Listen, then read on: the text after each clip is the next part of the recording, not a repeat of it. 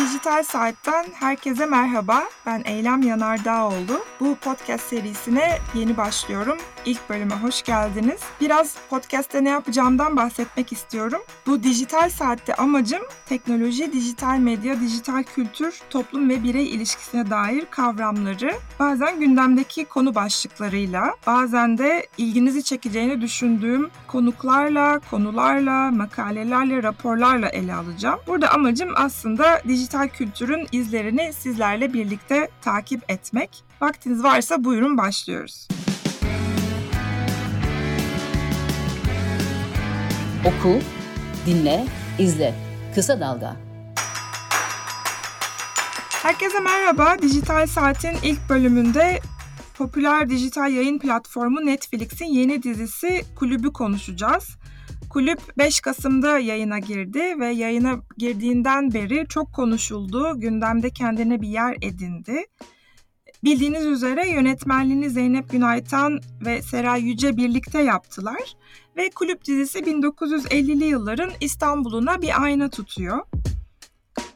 Son zamanlarda çok konuşuldu. Hem gerek oyuncu kadrosu açısından gerekse izleyiciler tarafından çok büyük beğeni topladı Netflix dizisi. Netflix'in Türkiye'de yaklaşık e, 3 milyon kadar abonesi var ama dizinin kaç kişiye ulaştığını henüz bilmiyoruz.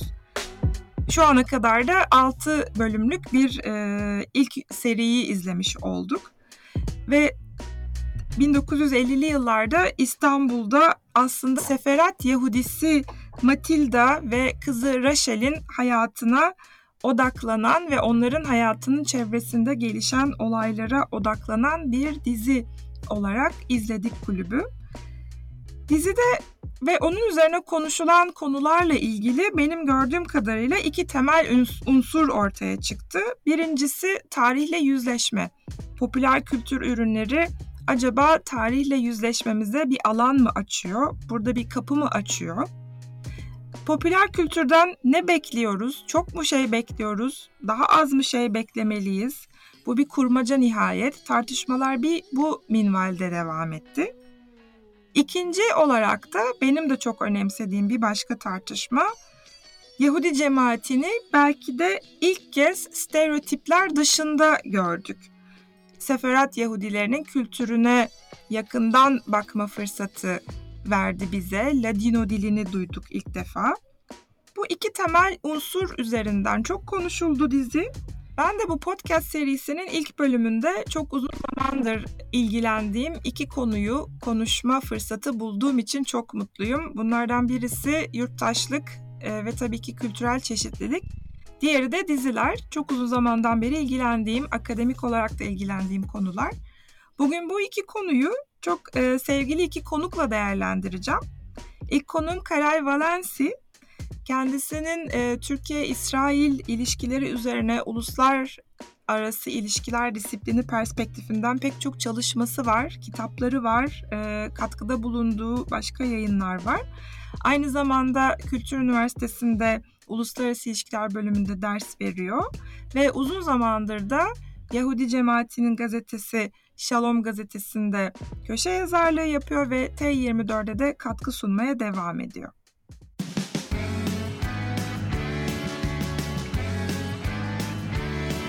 Kulağınız bizde olsun. Kısa Dalga Podcast. Karel hoş geldin. Ee, biz e, kulüp dizisini konuşuyoruz bu podcast e, bölümünde. E, ilk bölüm ve ilk bölümde de ben çok sevdiğim bir konuyu çok sevdiğim konuklarla konuşabilme fırsatı bulduğum için de çok mutluyum. Diziye baktığımızda aslında çok konuşuldu yayına girdiğinden beri. Tayfun Atay şanlı bir geçmiş şalıyla üstü örtülü tarihimize dair sarsıcı bir büyü bozum hikayesi olarak tanımladı. Bir başka meslektaşım popüler kültürde tarihle yüzleşmede minik bir dev adım bu dedi. E, cemaatten danışmanlar olduğunu biliyoruz dizide. Figüran olarak yer alanlar olduğunu biliyoruz. Belki ilk kez de e, Yahudilerin, Seferat Yahudilerinin ana dilini duyduk. E, ekranda dinledik. E, kültüre biraz daha yaklaştık. Kısaca şunu sorarak başlamak istiyorum. Kulüpte biz ne izledik? Öncelikle çok teşekkür ederim beni davet ettiğin için. bir kere yapımcılar bu kadar konuşulacağını, bu dizinin bu kadar konuşulacağını düşünmüşler miydi, hayal etmişler miydi onu onlara sormak lazım gerçekten. Çünkü ben bile şaşırdım hani konusunu bilmeme rağmen. Ee, 1950'ler Galatası'nda geçiyor aslında Taksim civarı, Pera dediğimiz e, bölgede geçiyor. E, zaten e, Seferat Yahudileri de Kula der ona, hani Galata Kulesi'nden Kula olarak da. 1950'ler İstanbul'unda geçiyor. 1950'ler İstanbul'unda bugünden farklı olarak gayrimüslimlerin e, yoğun yaşadığı ve mahalleler oluşturduğu dönemden bahsediyoruz. Kozmopolit bir yapı var. E, farklı diller, farklı dinler, farklı gelenekler görebiliyoruz açık bir şekilde. E, İstanbul'un unutulmaya unutulmaya yüz tutmuş bir dönemi bu aslında. Çünkü bugün artık bu insanları, bu dilleri e, duyamıyoruz, göremiyoruz. Dizide de o döneme yani 1940'larla başlıyor aslında e, bir şok edici bir olay oluyor. Ondan sonra hapishanede Matilda'yı görüyoruz e, ve ondan sonra 17 yıl ileriye geçip hemen Matilda'nın hapishaneden afla çıkışı kızıyla ilişkisini yeniden yoluna koymaya çalışması ve arada işte e, bir kulüpte iş bulması bazı sebeplerden dolayı dinle, e, izlemeyenler için anlatmamaya çalışıyorum. Fazla ipucu vermemeye çalışıyorum. Bir kulübün etrafında geçiyor aslında. Matilda orada iş buluyor. Matilda'nın kızı Rachel'in bir arkadaşı da orada çalışıyor. Ve o kulüp etrafında gerçekleşen bir hikaye diyelim. Peki biz ne izledik derken aslında şunu demek istiyorum. Bu hikayeyi e, biz Netflix'te izledik. Yıllar sonra Türkiye'nin çok e, yakın tarihinde önemli olayların olduğu bir döneme denk düşen bir hikayeydi. Bunu Netflix'te izlemek mümkün oldu. Sence bunu biz ana akım ya da geleneksel medyada izleyebilir miydik? Yani biz seferat kültürünü anlatan bir dönemin belki konuşulamayan e, hala tabu e, tırnak içinde gibi görünen konularına, olaylarına değinen e, bir yandan da olay örgüsü içerisinde.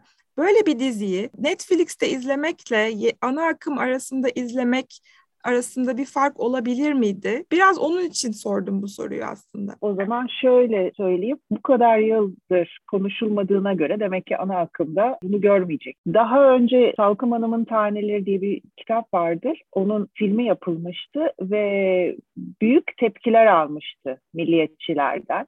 Şimdi de görüyorum yani en azından dün okuduğum bazı haberlerde varlık vergisi yalanı olarak bazı yazarlar bunu ortaya çıkarıyorlar. Yani sonuçta bu Türkiye'nin üstü kapatılmış, konuşulmak istenmeyen bir dönemi ve bunu biz ana akımda bugüne kadar seyretmediysek bence Netflix'in hani daha açık bir politikası nedeniyle ya da uluslararası bir şirket olması nedeniyle biz bunu izleyebildik. Netflix olmasaydı bence ana akımda izlemezdik. Ha belki seferat kültürünü, Ladino'yu belgeseller olarak izlerdik ama Trakya olayları, varlık vergisi, Struma bunlar e, konuşulan şeyler değil. E, yani Struma örneğini söyleyeceğim. Zülfü Livaneli'nin kitabıyla birçok kişi öğrendi o olayı.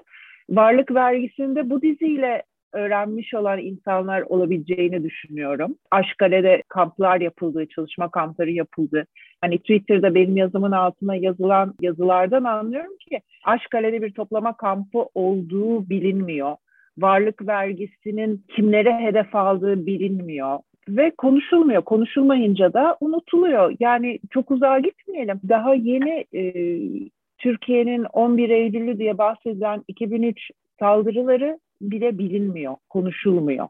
Peki e, uluslararası ilişkiler akademisyenisin aynı zamanda. E, bu konuda yazılar yazıyorsun. Türkiye-İsrail ilişkileri üzerine yazılar yazıyorsun. Bir de şunu sormak istiyorum. Konuşulmuyor dedik bir popüler kültür ürünü sayesinde bazı konular gündeme geldi ve konuşuluyor ve pek çok kişi tarafından izleniyor. E, Netflix'te bir dijital platform e, ulus ötesine bu ürünleri çok kolay e, ulaştırabilecek bir özelliğe sahip. Yani bu tür kültürel ürünler ulus ötesine çok daha kolay e, seyahat edebiliyor diyebiliriz. Sence popüler kültür ürünlerinin uluslararası ilişkiler ya da kamu diplomasisi gibi alanlarda ne gibi bir etkisi olabilir?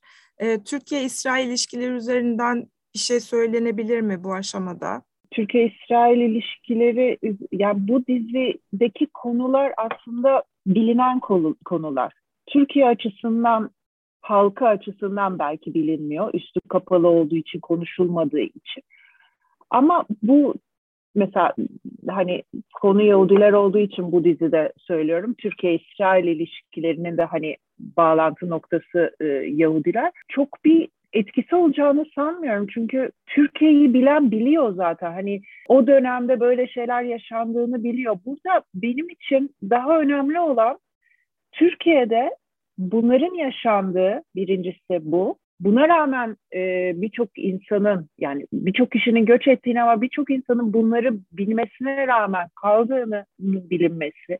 Türkiye'nin sadece Sünni Müslümanlardan oluşmadığını, buraya vatan diyen, farklı yerlerden göç edip buraya burada yaşayan, burada yaşamayı seçen, buranın vatandaşı olan farklı kimliklerin de olduğunu, bunların arasında Yahudiler de var. Ee, burada daha çok sefaratlardan bahsediyoruz. Çünkü hani çoğunluğu sefaratlar oluşturuyor. Ama e, farklı Yahudi topluluklar da var. Benim hoşuma giden burada o Ladino'yu dinle, duymaktı. Bu kişilerin hani normalde çünkü filmlerde Yahudi yok muydu? Vardı ama neydi? Ya, ya tefeciydi ya para gözlü ya kötüydü. Hep bir kötülük vardı. Aksanı kötüydü, kişiliği kötüydü. Yani hep negatif bir stereotip vardı. Yani bunu aş aştı bu dizi. İlk defa bir Yahudi bir insan olarak gösterildi. Benim için önemli olan noktası buydu. Yoksa varlık vergisi sorunu bu diziyle çözülmeyecek. Birçok kişi öğrenmiş olacak sadece. Hani gündeme geldi en azından bir süre için. Ama burada önemli olan burada Yahudiler var ve onların böyle bir dili vardı ve onlar konuşuluyordu ve bakın sokaklarda duyuluyordu. Yani ben çocukluğumda duyardım özellikle Büyükada da Rumcayı duyardım, Ermeniceyi duyardım, Ladino'yu duyardım. Şimdi o kadar fazla duyamıyorum. O kadar fazla insan kalmadı. Ama bu demek değildir ki bu toprağın bir parçası değiller. Sayıları azaldığı için. Hani benim için bu dizinin en önemli noktası hani Yahudiler de var bu topraklarda demiş olması ve işte so- sorunları olan, aşık olan, üzülen, ayrılan, göç etmeyi düşünen, burada kalmak isteyen, çalışan, çırpınan, orada e, yetimhane var. O yetimhane de önemli bir sembol. Sonuçta hani herkesin düşündüğü gibi bütün Yahudiler çok zengin, bütün Yahudiler dünyayı kontrol etmiyor. Yani orada bir bina var. O bina bile bir şey ifade ediyor ve bunun gibi e, birçok e, yani ilginç noktalara e, parmak bastı ve Yahudilerden danışmanlık alınmış olması çok çok değerli bu anlamda. Çünkü bir Müslüman gözüyle Yahudi anlatılmadı. Yahudilerin Yahudileri olabildiğince iyi şekil, iyi şekilde derken hani doğru şekilde anlatılmak istendi. Yani onların mesela bayramlarına ya da şabat sofrasına ya da işte e, ev, eve girerken mezayı öpmelerine hani bunlara dikkat edildi. Bu çok hoşuma gitti benim. Çok titiz bir çalışma. Gerçekten çok titiz bir çalışma olduğunu ben de e, hissettim ve düşündüm izlerken. E, dediğin gibi e, Türkiye'de gayrimüslim cemaatler sayıları azalsa da aslında kültürel çeşitliliğimizin önemli yapı taşlarından biri ve bu diziyle beraber belki bir cemaati daha yakından tarihsel bağlamında olabildiğince izleyebilme fırsatı oldu. Son olarak şeyi sormak istiyorum. E, cemaat içerisindeki yankılar nasıldı? Herkes çok heyecanlandı. Yani izlemeyen ayıplandı gibi bir şey. Ayıplandı derken yani nasıl kaçırırsın böyle bir diziyi şeklinde. Birçok kişi gözyaşlarını tutamadı. Bu konudan ayrı yani olay konu değil. Olay Yahudileri olduğu gibi yani kendimizi izleyebildik ilk defa. Yani kendimize benzer şekilde izledik. Çünkü daha önce hep işte o anlattığım gibi hep, hep negatif, olumsuz, kötüydü. E burada işte Matilda'nın hikayesi, Rachel'in hikayesi, onların konuşmaları, yani olabilecek şeyler işte e, birini evlendirmeye çalışıyorlar, hadi erkek doğur da yani tipik tipik konuşmalar düşmanlaştırmadan, canavarlaştırmadan Hani bunu izlemek gerçekten herkesi duygulandırdı. Bu çok geç kalınmış bir yapımdı o açıdan. Çok teşekkür ediyorum Karal e, bu bölümde bizimle birlikte olduğun için. Ben çok teşekkür ederim. Görüşmek üzere, hoşçakal. Oku, dinle, izle. Kısa Dalga. Dijital Saat'in ilk bölümünde kulüp dizisini konuşmaya devam ediyoruz. Karel Valencia'dan sonra ikinci konuğum Zehra Çelenk. Zehra da e, gazeteci, senarist, yazar, e, aynı zamanda Gazete Duvar'da düzenli köşe yazıları yazıyor. Hem dijital medyada hem konvansiyonel medyada da pek çok e, dizi ve televizyon yapımı projesine katkı sunmaya devam ediyor. Zehra hoş geldin.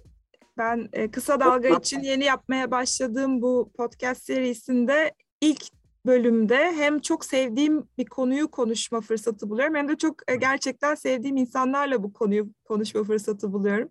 Çok mutluyum o yüzden katıldığın için teşekkür ederim. Harika ben de çok teşekkür ederim Eylem. Benim için de öyle. Şunu sorarak başlayacağım. Ee, önceki konuma da sordum. Kulüpte biz ne izledik?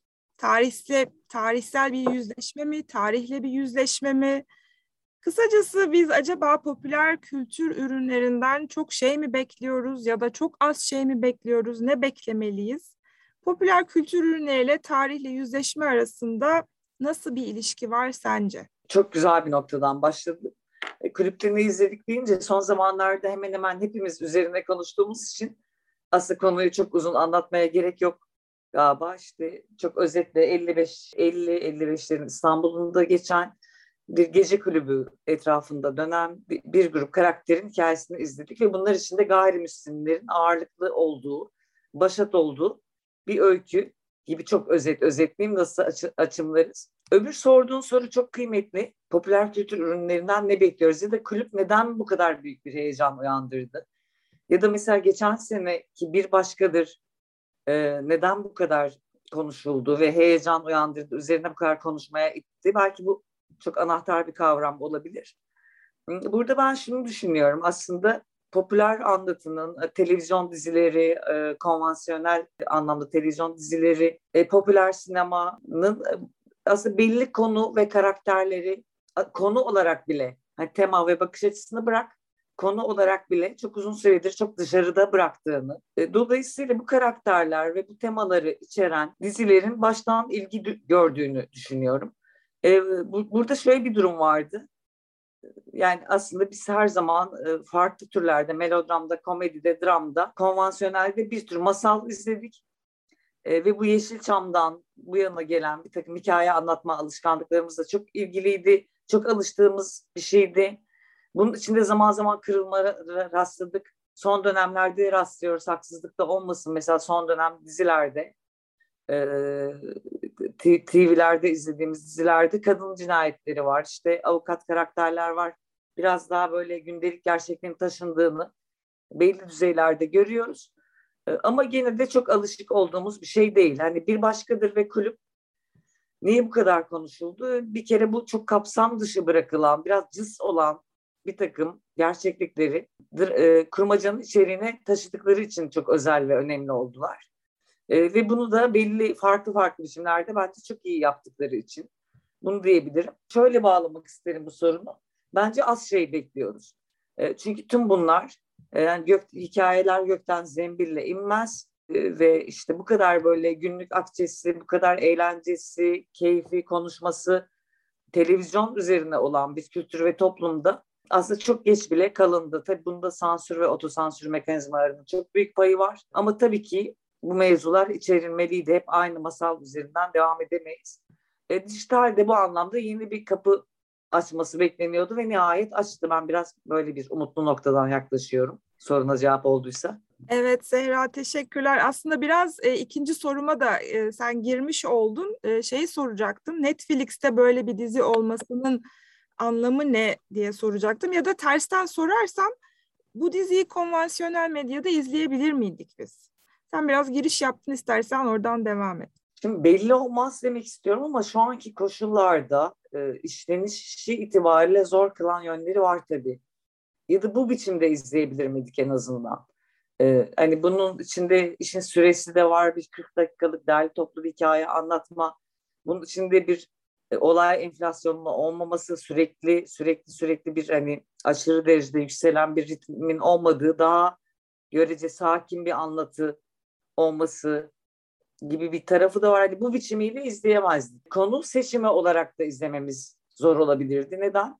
Çünkü demin dediğim gibi bir gayrimüslim karakterlerin başat olduğu ve yerli milli Türk karakterlerin hemen hemen tümünün çok defolu olduğu bir anlatı bu. Hani bu anlamda daha tepki çekebilirdi ya da baştan çok riskli bulunabilirdi diye düşünüyorum hani o anlamda izlememiz herhalde zor olurdu gibime geliyor. Senin de dediğin gibi konvansiyonel medyanın hem e, yapım açısından hem ele aldığı konular açısından dijitalle bir farkı olmaya devam ediyor şu anda. Belki ileride bu fark biraz daha azalır. Onu da hep beraber zaten takip edip göreceğiz. Ee, evet. Son olarak sana şeyi sormak isterim. E, çünkü sen hem geleneksel medyada hem dijital medyada projeler de yürüten birisin aynı zamanda. Ee, senin için e, bu diziyi önemli kılan ya da etkileyici kılan ne oldu? Sana özel gelen yanları var mıydı? Bir böyle hani e, senarist gözüyle de bir gazeteci gözüyle de değerlendirirsen ne söyleyebilirsin? Yani e, bu dijital platformlar oturmaya başladığında aslında beklentimiz işte bu kapsam dışı bırakılan konuların da biraz konu tema karakterlerinde ele alınmasıydı. Ee, hani bunlar nedir? Evet e, cinsellik daha rahat kullanılabiliyor ki bu da önemli asla önemsiz değil. Dili biraz daha rahat kullanabiliyoruz. Kurmaca karakterlerin gerektirdiği gibi falan ama bir de hiç anlatamadığımız hikayeler var. Yani benim çok beklediğim şeylerden biri buydu. Türler var, kapsam dışı bırakılan bir de hikayeler var. E, o anlamda işte nihayet aslında hani bir iki senedir bu yönde bir e, açılımın olması dijital e, platformları daha özgürleştirici hale getiriyor. Bu anlamda heyecan verici. E kulüpte kulübü özel kılan çok yön var. Şimdi bir e, üzerine yazdığım yazıda daha ayrıntılı anlatacağım. Aslında burada bir tema ve e, konu, tema, öyküleme ayrımına gitmek gerekir. E, hani bir dizi sadece belli bir konuyu seçtiği için ya da herhangi bir popüler anlattığı iyi değildir. Onu işleyiş biçimiyle, bize yansıtma ve örme biçimiyle de iyidir. Yani kulübün bu anlamda pek çok artısı var. Ee, biraz süre kısıtlılığından hızlı gideyim. Hani en iyisinden başlayayım bana göre. Buna çeşitli yazılarda değinildi. Özellikle Foti Benlisoy çok güzel bir yazı yazmış bununla ilgili. Hani en farklı kılan tarafı nedir? İlk kez bir gayrimüslim karakterin, e, ana karakterimiz Matilda'nın burada bir kurban, mağdur değil, aslında fail, başlatıcı e, olarak temsil edildiğini görüyoruz. Bu çok önemli. E, Fatih Benlisoy yazısında bunu ayrıntıyla anlatmış. Hani o makbul ve mağdur bir azınlık ve gayrimüslim anlatısından çıkılıp gerçekten hani e, var olan haksızlıkla dövüşen, bir şeyleri dönüştürmeye çalışan, intikam alan bir karakter görüyoruz.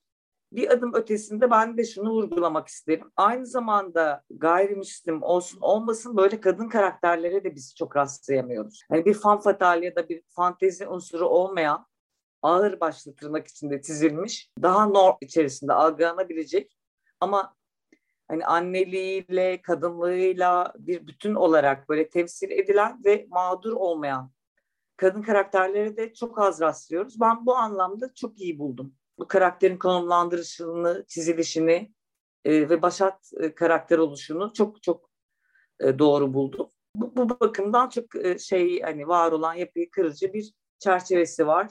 Ee, onun dışında nasıl bir tarafı var? Ve bu, bunu daha bir önceki konuda da konuşmuşsunuzdur ya da çok sözlü edilen bir şey. Yani sefarat Yahudi ile ilgili bilgimiz tazelendi bile değil. Birçok insan için ilk kez öğrenildi. Yani bir böyle nostalji anlatımız var.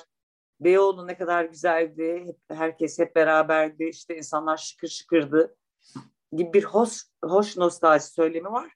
Ama bunun altında çok örtük kalmış, çok gizlenen işte insanların hayatının gasp edildiği, kültürlerin, toplumların yok olduğu bir çok acılı, yüzleşilmemiş bir hikaye var. E, ve bunun bu Sefarat Yahudileriyle ilgili kısmını aslında çok geniş bir kitle belki de ilk kez öğrendi. E, hani bunu yorumlardan anlayabiliyoruz. E, hep, hepimizin de bilgisi genişledi bu arada. Hiçbirimizin bilmediği şeyler vardı. Mesela şunu çok duyduk bizde çalışma kampları mı varmış? E, bu varlık vergisinden hareketle gibi bilgiler hani bu bu bir yüzleşme olanağı sağladı.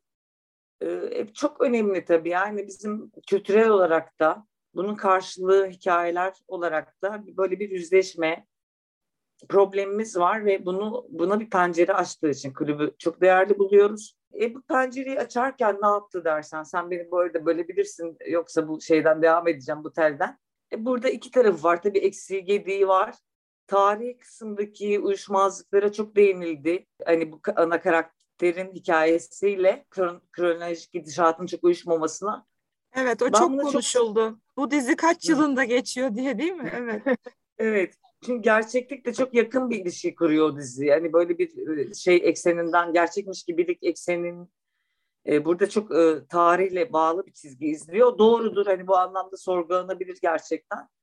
Ama hani ben bunun üzerinde çok durmak istemiyorum bu tercih üzerinde. Hani sorun olmadığı için değil. O, onun dışında hani tarihin bu sayfasını bir cesaretle açabildiği için e, değerli buluyorum. Burada senaryo tercihlerine gelince biraz şöyle düşünüyorum e, bu benim üzerine bir hayli düşündürdü. Aslında Yeşilçam ve Hollywood kodlarından hani bir konu ve tema olarak son derece cesur ve yenilikçi ama anlatım biçimi açısından da Hollywood ve Yeşilçam kodlarından çok yararlanan bir dizi. Ee, anlatımda o yenilikçiliği her zaman göremiyoruz ama bunun da şöyle bir tercih olabilme olasılığı biraz aşırı yorum riskiyle beraber var. Aslında biz bu karakterleri e, 100 yıldır izliyoruz ama hep başka cepheden izliyoruz. E, hani o hep sevdiğimiz mahallemizin tatlı, iyi, tatlış, iyi insanları ve bizden kişiler tırnak içinde olarak izliyoruz. Aynı çerçevenin içine, yaklaşık aynı çerçevenin içine aslında o ötekileri yerleştirdiğinde ne oluru göstermesi açısından belki de böyle bir klasik tercihin yapılması e, çarpıcı e, ya da doğrudur ya da seyirciyle buluşturabilmek açısından ee, bunu çok yanlış bulmuyorum. Bu, bunun içinde çok güzel açımlanan hikayeler var. Biraz yarım eksik ya da daha iyi, daha alt çizilseydi. Ah ne kadar güzel bir hikaye olanağı var burada dediğimiz tarafları var dizinin. Tabii ki bir süreden ve bir diziden de her şeyi bekleyemeyiz. Hani ben genel olarak diziyi tercihleriyle birlikte sevdiğimi söylemek istiyorum. Ee, onun dışındaki kısımda reji, hikaye başlangıç noktası, hikayenin ele alınmış biçimi, reji, sanat yönetimi ve oyunculuklar gerçekten çok çizgi üstü. Ya o anlamda da ışıl ışıl bir e, şeyle yapımla karşı karşıyayız. Yani kasvetli ama ışıl ışıl. Hani bunları söylemek isterim. Güzel söyledin. Kasvetli ama ışıl ışıl. Gerçekten çok titiz çalışıldığı çok belli.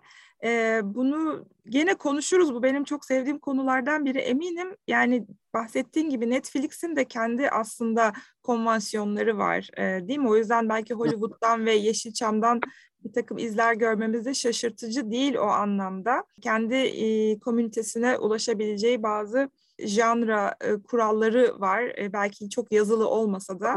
Bunları gene konuşacağız diye tahmin ediyorum. Çok çok teşekkür ediyorum Zehra. Benimle birlikte olduğun için, bu konuyu konuştuğun için. Rica ederim. Ben de çok memnun oldum. Tekrar da konuşuruz dediğin gibi üzerine. Görüşmek ee, çok üzere. Se- yolu açık olsun. Çok güzel bir seri başlamış bu arada. Çok teşekkür ediyorum. Çok sağ ol. Tekrar buluşacağız diye tahmin ediyorum. Kendine iyi bak. Ben de. Görüşmek üzere. Sevgiler.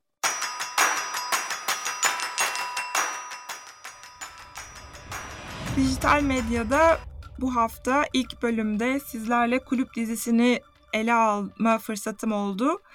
Ee, Karel Valencia ve Zehra Çelenk'e çok teşekkür ediyorum bu keyifli sohbet için. Gerçekten bu konular e, eminim ki daha önümüzdeki dönemlerde de karşımıza çıkacak. Bunları konuşmaya devam edeceğiz. Dijital medya, dijital kültür ve belki bunun konvansiyonel medyadan farklarını pek çok alanda ele alacağımızı düşünüyorum. Bizi dinlediğiniz için çok teşekkür ediyorum. Bir sonraki bölümde görüşmek üzere. Hoşçakalın. Kısa Dalga podcastleri Demet Bilge Erkasab'ın editörlüğünde Mehmet Özgür Candan'ın post prodüksiyonu ve Esra Baydemir'in hazırladığı görseller ile yayınlanıyor. Kısa Dalga'ya destek vermek için Patreon sayfamızı ziyaret edebilirsiniz.